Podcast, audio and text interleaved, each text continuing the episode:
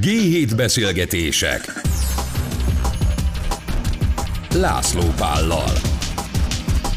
Ez itt a G7 Podcast, és a mai vendégünk Para Gábor tanácsadó és Kismárk country manager az Expense Reduction Analyst nevű cégtől, és igazság szerint ez olyan kicsit idegenen hangozhat ez a cégnév, viszont nagyon érdekes, amit ti csináltok.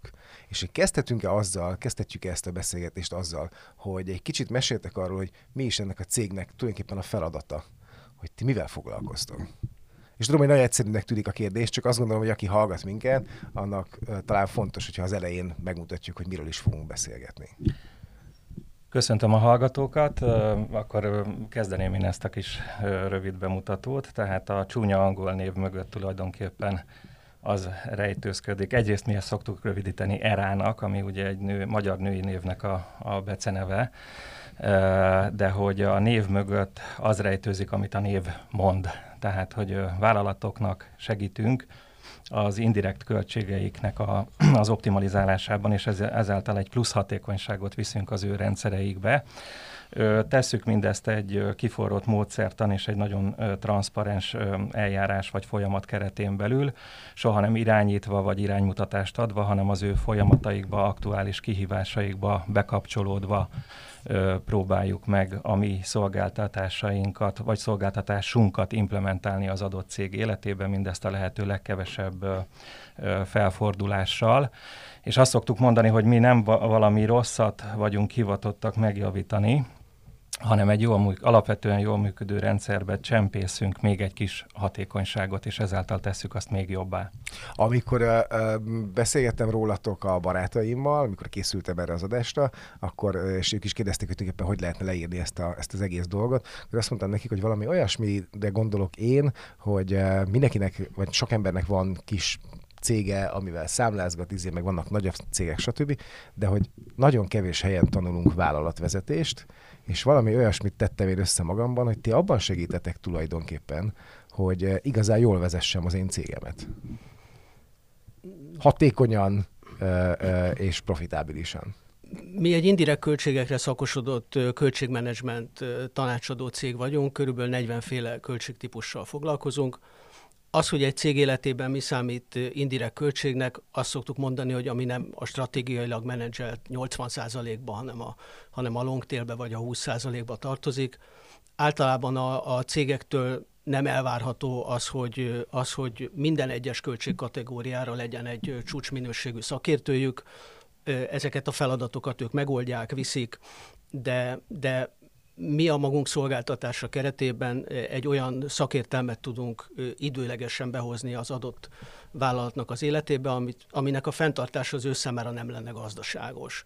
És ez hozzásegít minket ahhoz, illetve a megbízót is, hogy ilyen célzott felülvizsgálatokkal gyakorlatilag megtaláljunk olyan pénzeket, amiket ő a saját apparátusával nem tud megtalálni.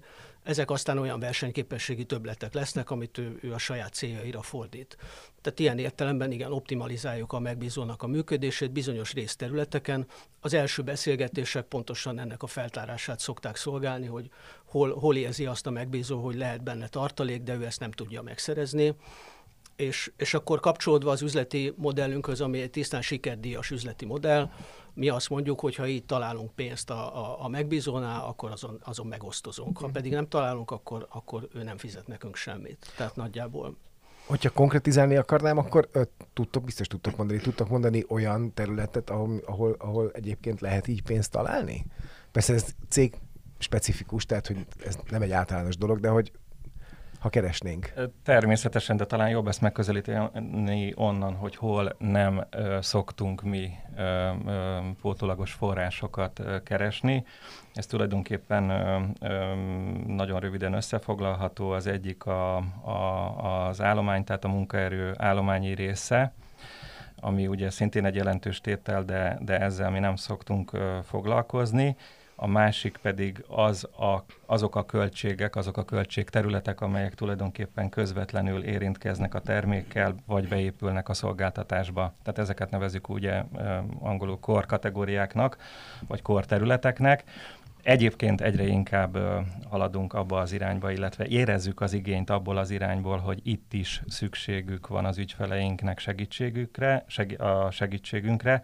Vannak is futóprojektjeink, amelyek a core kategóriában mennek, illetve még annyit szeretnék hozzátenni, hogy az optimalizáláson túl ez az olló kezd olyan irányba nyílni, hogy nem csak az ellátási láncokon belül találjuk meg az optimum megoldást, hanem az ellátási lánc biztonságát is segítsünk fenntartani. Tehát, hogy nem tudjuk, hogy ugye a másik oldalon milyen átrendeződések történnek itt a világgazdasági helyzet hatására, és egyre inkább kezd ügyfeleink számára fontossá válni, hogy az ellátási lánc, vagy az adott szolgáltató, vagy adott szolgáltatók biztosan és kiszámíthatóan szállítsák azt, amire nekik szükségük van.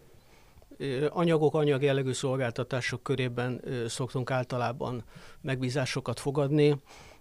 Jellemzően termelővállalatok, illetve kereskedővállalatok vannak az ügyfeleink között, ahol maga az érték hozzáadás vagy a termelési folyamat olyan, hogy több ilyen indirekt kategória azonosítható. Ugye te konkrét példákat kértél. Hát vagy legalábbis. Mondjuk egy termelő cégnél, ahol van egy bejövő anyagáramlás, ott valamilyen dolgozók egy érték hozzáadást végeznek, és akkor egy késztermék vagy félkésztermék kiáramlás van. Mondjuk ilyen kategóriák, hogy energia vagy csomagolóanyagok, vagy gépjárműflotta kezelés, ugye üzemanyagok, esetleg olyan, hogyha olyan cégről van szó, mondjuk élelmiszeriparban, akkor lehet higiéniai anyagok, különböző vegyszerek, a gépek karbantartásához szükséges anyagok. Szolgáltatások körébe pedig például a kölcsönzött munkaerő az egy elég komoly kategória, amiben dolgozunk, de van a logisztika, kis csomagszállítás, takarítás például. Általában van egy minimális volumen, ami fölött érdemes a megbízónak is, és nekünk is egy-egy adott költségtípussal foglalkozni, de hogy ezek a jelentősebbek. Egy kiskereskedő vállalatnál, ahol van egy fizikai infrastruktúra, mondjuk egy bolthálózat, ott ugyanúgy a szállítás, a boltok közötti árumozgatás, akkor esetleg munkaruha, formaruha, az is szóba kerülhet, vagy például a bankkártyás fizetéseknek a költsége, hogyha van egy fizikai POS állomány, illetve van egy internetes kereskedés például egy nagyobb volumenben. Tehát nagyjából ezek a leggyakoribb kategóriák, amikkel foglalkozunk. Azt gondolom, hogy ez egy bizalmi állás. Mennyire nehéz mondjuk Magyarországon megküzdeni a bizalomért? Sokkal nehezebb, mint mondjuk délen. Európa délebbi részein ezt látjuk, amivel alapvetően nincs is semmi probléma, mert hogyha ez a nehezebben megszerzett bizalom egyszer kialakul, akkor az hosszabb távon is hat. Legalábbis mi így gondoljuk. Nálunk ritkán fordul elő az, hogy egy tárgyalásról úgy állunk föl, hogy akkor 12 területen elindulunk, majd másnap fölhív minket a cégvezető, hogy akkor egy 13-at is csapjunk már mellé, ami például tőlünk északabbra vagy délebre ugye megtörténik, igen, a kollégákkal konkrétan történt is a közelmúltban egy ilyen. Tehát, hogy ez viszonylag ritkán fordul elő velünk, viszont mi nagyon megbecsüljük azt is, hogyha egy pilot projektet vagy egy pilot projekttel bíznak meg minket. Tehát, hogy soha nem utasítunk vissza semmit. De akkor jól értem, hogy nálunk inkább úgy zajlik ez az egész történet, hogy a mi cégvezetőink azt mondják, hogy oké, próbáljuk ki, és ha látják a sikert, akkor mondják azt, hogy nézzük át az egész céget? Pontosan, próbáljuk ki, ne pedig próbáljuk meg. Aha. Én azt hiszem, hogy ezek jogos kérdések. Tehát, hogy mi nem vagyunk Magyarországon még annyira ismertek. 4 évvel ezelőtt indultunk ezzel a szolgáltatással, konkrét megvalósult eredmény az van már, de nem sok. És ugyanakkor jövünk a különböző ígéretekkel, hogy adott kategóriában tudunk 10-15-20%-ot spórolni. És az mondjuk a mai helyzetben, amikor így mennek fel az energiaszámlák, akkor azért 20% elég jónak tűnik. Területtől függ, de az ERA-nak, a nagy ERA-nak az összátlag az 18%, ez szerintem ez fölértékelődött az elmúlt időben, pontosan ahogy mondod, de hogy ezek jogos kérdések, hogy oké, mi állítunk magunkról valamit, de hogy hol vannak a bizonyítékok. meg az is egy szempont, hogy jó, hát Nyugat-Európában gyönyörűek az eredmények, na de Magyarországon ebbe a vállalati környezetben tudtok-e ti bármit csinálni. És erre egyre inkább azt tudjuk mondani, hogy igen, a különböző általam az előzőekben mondott kategóriákban vannak sikeres megvalósult projektek, vannak eredmények.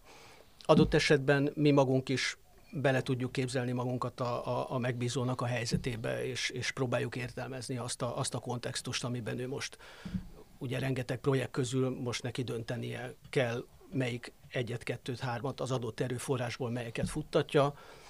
Nem biztos, hogy mi mellettünk dönt. De hogy ezek az első beszélgetések azt célozzák, hogy ezeken végigmenjünk, ezeken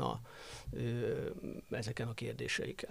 Az mennyire publikus, hogy mondjuk Magyarországon milyen cégeknek dolgoztok? Tehát, hogy például, ha én azt mondom, hogy szeretnék veletek dolgozni, akkor utána merem-e vállalni, hogy jó napot kívánok, nekem segítettek abban, hogy ilyen jól működjek? Vannak nyilvánosan említhető referenciáink, de ugyanakkor ez egy... És ez engem érdekel is, tehát hogyha van, akkor...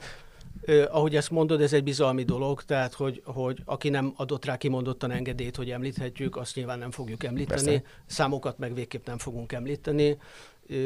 Az egy tudható dolog, hogy dolgozunk a Librivel, például a Libri Bookline-nal, készült erről egy infografika és a fontosabb eredményekről, Coffee Diesel is dolgozunk, ott is készült egy infografika, tehát ezek nyilvánosan tudható példák. Így van, illetve Gábor az előbb említette, hogy ugye 4 éve vagyunk ugyan a magyar piacon, de ugye szoktuk azt viccesen mondani, vagy szomorúan, hogy ebből 1 év minimum kivonandó, amikor többé-kevésbé le voltunk zárva ugye a Covid miatt. Tehát, hogy ilyen szempontból még fiatalabbak vagyunk, és volt egy kezdő csapat, és akivel indultunk, hát remélem, hogy ezt nem sértődtök meg, de hogy marketing affinitásunk az meglehetősen korlátozott volt. Tehát igazából mi most kezdjük el gyártani az esettanulmányainkat, tehát a magyar sikertörténeteket most alkotjuk a kenti kollégák marketing csapat segítségével.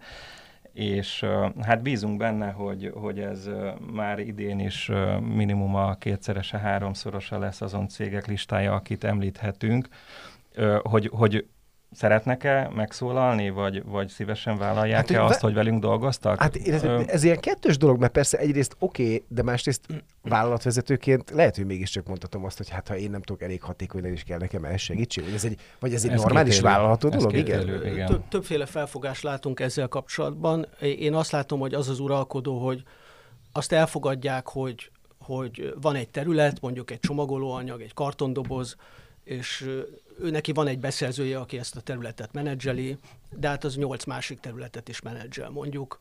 Ehhez képest mi idehozunk egy olyan szakértőt, aki meg 27 éve kartondobozokkal foglalkozik, valószínűleg jobban ért hozzá. Ő talál 15% megtakarítást, ezzel mindenki megnyugszik. Ez egy vállalható dolog. Ha sokkal többet talál, az már kérdéseket vethet fel.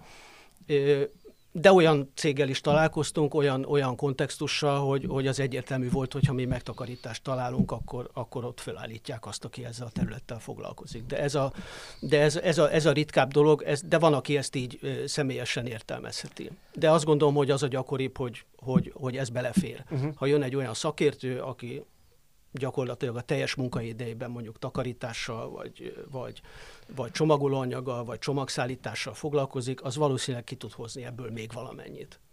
Akit eddig megkérdeztünk vezetőbeosztásban, tehát hogy ő konkrétan velünk együtt dolgozott az adott projekten vagy projekteken, még tudomásom szerint senki nem mondott nemet, hogy őt személy szerint vagy a cégét, vagy az általa képviselt céget ugye említhetjük, mint referencia.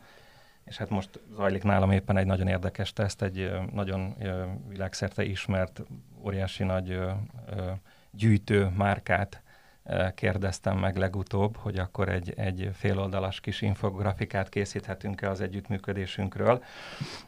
Én azt gondolom, hogy ez egy hosszú folyamat lesz, de nyitottságot találtam így az első lépéskor, tehát már elküldtem nekik az első verziót, és várom a visszajelzést. Még ez az előző kérdéshez annyit, hogy volt olyan megbízó, aki azt mondta, hogy figyeljetek, szerintem nekünk nagyon jó szerződésünk van. Ezzel az adott kategóriával én már nem hiszem, hogy bármit ebből ki lehetne facsalni.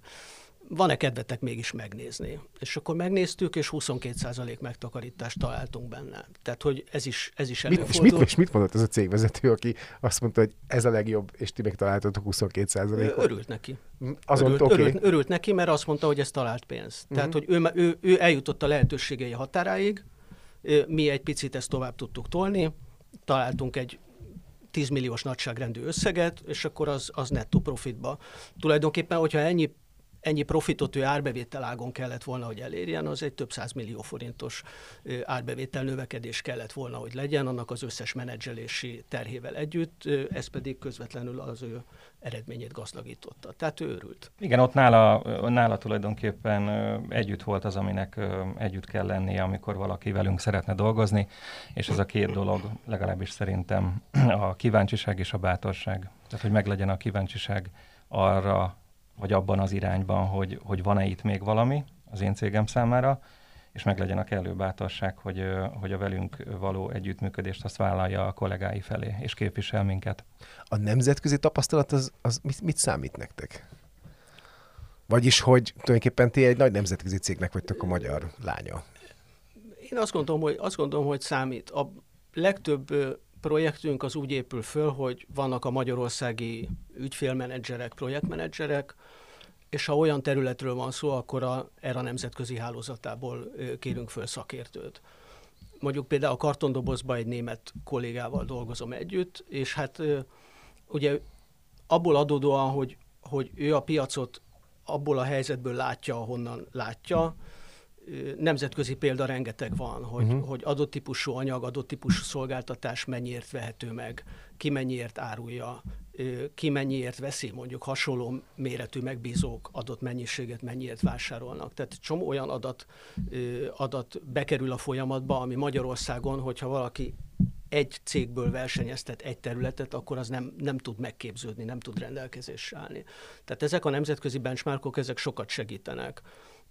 Ezen túlmenően pedig a különböző beszállítókkal, szolgáltatókkal való kapcsolatok. Tehát, hogy ha mi már sokatszor megyünk oda egy adott céghez, és tulajdonképpen a beszállítók, a szolgáltatók úgy is néznek ránk, mint akik az ő értékesítési munkájukat segítjük, hiszen tendereket írunk ki, amin ők nyerhetnek, amin ők üzletet nyerhetnek, vagy a meglévő pozíciójukat meg tudják erősíteni 2-3 éven keresztül, egy ilyen ad-hoc beszállítói helyzetből egy stabil működésre tudnak áttérni. Tehát itt van egy olyan típusú win-win, gyakorlatilag mind a három szereplő részére, amit föl tudunk építeni, és valóban a nemzetközi tapasztalatok ebbe abszolút belejönnek. Visszatérve az eredeti kérdésedre, én azt gondolom, hogy a nemzetközi jó példák nem annyira segítenek minket egy kivételtől eltekintve. Gondolok itt most a marketing célú referenciaanyagokra, tehát az, hogy nem tudom, Németországban, Hamburgban volt egy sikeres projekt, az egy szabolcsi családi tulajdonú céget, vagy annak vezetői tulajdonosait nem biztos, hogy érdekli, vagy pozitív irányba tudja befolyásolni. De az, amit az előbb beszéltünk, hogy nagyobb kitekintésben tudtok szakértőt találni, abban viszont fontos. A szakmai része az más. És a kérdés eredetileg erre irányul, de hogy értem? Szakmailag mindenképpen egy nagyon nagy érték, és azt gondolom, hogy valahol ezért is csatlakoztunk az ERA-hoz, mert hogy itt van ez a 700-750 szakértő, ami hátunk mögött, ami egyszerűen, hogyha én őket a saját kis tanácsadó cégemből ugye alkalmaznám, és mondjuk egy tanácsadói napot kiszoroznék, hogy egy projektbe hány napot teszünk bele, és annak mennyi a piac, tehát hogy igen, ez egy nagyon nagy érték, ez a bizonyos szakértői pool. Tök személyes lesz. Ti hogy kerültetek bele ebbe? Mi az eredeti szakmátok? Én a bankszektorból érkeztem alapvetően, egy rövid magyarországi nagyvállalati treasury kanyarral, vagy hurrokkal, kitérővel, és egyébként hát elég speciális volt az akkori helyzetem, ugyanis én, hát ugye ma nagyon divatos a szabbatikál gyakorlata, vagy legalábbis a vészterhes idők elmúlt pár év előtt ugye többen is gyakorolták ezt.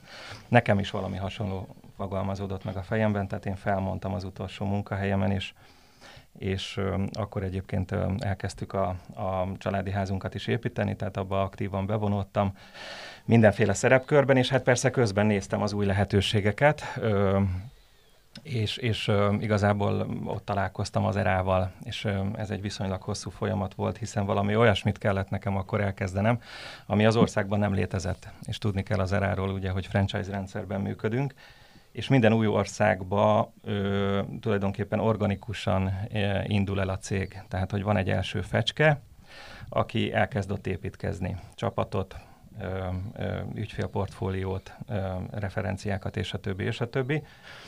És ez 2018 év végén történt meg, és szépen folyamatosan ugyanazt az elvet követve jutottunk el tulajdonképpen oda, ahol most vagyunk. Én eredetileg villamosmérnök vagyok, a legutolsó beosztásomban 12 évig voltam cégvezető, gazdasági vezető, informatika, média területen. Történt több tulajdonosváltás, az első hármat túléltem, a negyedikben pedig fölállítottak egyik napról a másikra. Ekkor 50 éves voltam, és próbáltam a munkaerőpiacon valamiféle alkalmazotti pozícióban megkapaszkodni, ez teljes kudarccal végződött, gyakorlatilag 50 fölött, de hát ez ugye egy ismert dolog, hogy nagyjából leírják az embert mindenféle. Nem látják a hallgatók, hogy mennyire bólogatok, igen. Mindenféle tekintetben, és akkor láttam meg a Márk hirdetését, ez 2019 végén volt a LinkedIn-en, hogy ő keres partnereket. És mi volt, ami igazán vonzott ebben téged? Én akkorra már eldöntöttem, hogy engem nem fog alkalmazni senki ebbe az országban. Tehát, és akkor gondoltam, hogy valamilyen vállalkozói jellegű megélhetésre lesz szükségem, de nem tudtam, hogy mi legyen a termék, mi legyen a szolgáltatás, és akkor ez a kettő, ez így találkozott abban a pillanatban, és azt mondtam, hogy igen, ez érdekes, ezt szeretném csinálni. És egyébként érdekes módon minden olyan dolog, ami az álláskeresésemben hátráltatott, az itt a segítségemre lett. Vagyis? Hát például az életkorom, például a tapasztalatom, például az a fajta szenioritás, ami azt mondja, hogy jó, hát én is ültem egy hasonló székben, ezek mind a segítségemre lettek. Lehet, hogy egy cég nem alkalmaz egy 50 fölötti embert alkalmazottként, de egyébként tanácsot még tud adni. Sőt. Attól még, hogy nem alkalmaztok, még dolgozhatom nektek. És akkor tulajdonképpen ezt adja az ERA. Mi a cél? Tehát, hogyha egy kicsit nézzünk előre, van eddig 4 év építkezésetek, amiből egyet elvitt legalább a Covid. Mi a cél? Tehát, hogy mi az, amit megfogalmaztatok magatoknak a következő 5 évre kb.? Hát ugye, mehetünk messzebb is, de az 5 az biztos. Igen, messzebbre szerintem nem menjünk, mert hogy beszélgettünk erről nemrég, hogy ugye ami régebben középhosszú és rövidtávnak hívtunk, az most már rég nem az. Tehát, hogyha régebben a rövid táv az 1 év volt, a középtáv 3 év, a hosszú táv pedig 5 év, mondjuk így tervezés tekintetében, akkor ezek az időintervallumok meglehetősen összepréselődtek itt az utóbbi időkben. Talán 5 évre még mehetünk előre. Én azt gondolom, hogy van még tennivaló a csapatbővítése terén, de nem azért, hogy létszámilag meglegyünk, hanem azért, hogy kompetenciát gyűjtsünk még a magyar csapatba, mert bár mögöttünk van ez a korábban említett nemzetközi szakértői tím, de vannak igenis kategóriák, területek, ahol egyszerűen szükség van a helyi tudásra. Említhetném itt most a időszak sláger témáját, ugye az energiát. Szóval, hogy a csapat bővítés az mindenképpen egy cél, és hát a másik oldalon pedig ott van ugye az új szektorokba való belépés. Mi megtehetjük azt, hogy kísérleti jelleggel informálódunk, vagy kapcsolódunk be egy bizonyos szektor életében. Nagyon sok ilyen van, ahol még próbálkozásokat sem tettünk, és hát természetesen szeretnénk a meglevő szektorokban is egy nagyobb ügyfélkört magunkénak tudni, illetve hát természetesen mindemellett a márkaismertség és a jó példák, a jó referenciák gyűjtése sem elhanyagolható.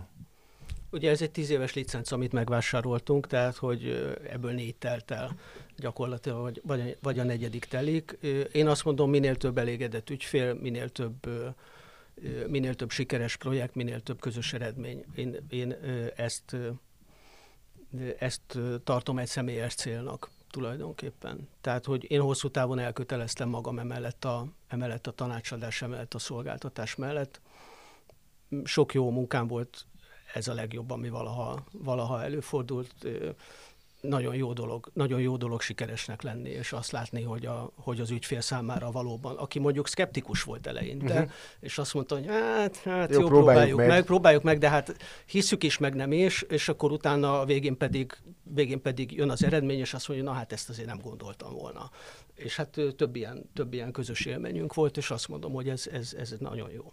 Jó, de ezekhez a célokhoz, ahogy említetted is, kell plusz szakértő. Az a kérdés bennem, hogy Magyarországon vagyunk-e olyan jó oktatással, tapasztalattal, stb. Ellátva, hogy elég jó szakértőket lehet találni egy ilyen munkához? Természetesen biztos, hogy ott vannak valahol ezek a szakértők, ahogy most beszélgetünk, valahol kinn a piacon. Talán még nem a munkaerőpiacon vannak ők, hanem valamilyen másik cég ugye színeiben munkálkodnak, de én abszolút optimista vagyok, tehát hogy egyrészt nincsenek ugye százas nagyságrendű céljaink, tehát hogy én tulajdonképpen a mandátumom az hogyha nagyon le akarom egyszerűsíteni, akkor még plusz pár partner toborzására, megtalálására szól.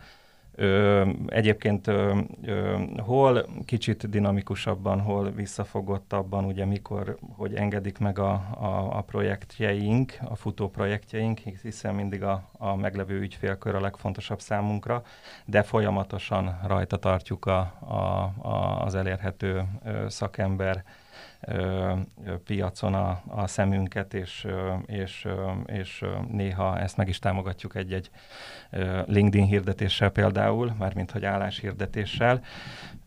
Nehézséget jelent az, hogyha LinkedIn-en jelenünk meg, akkor ugye első körben szembesülnek a jelentkezők azzal, hogy ez nem egy alkalmazotti pozíció, és hogyha ezen sikerül túlverekednünk magunkat közösen, akkor általában nagyon jó beszélgetések szoktak kikerekedni.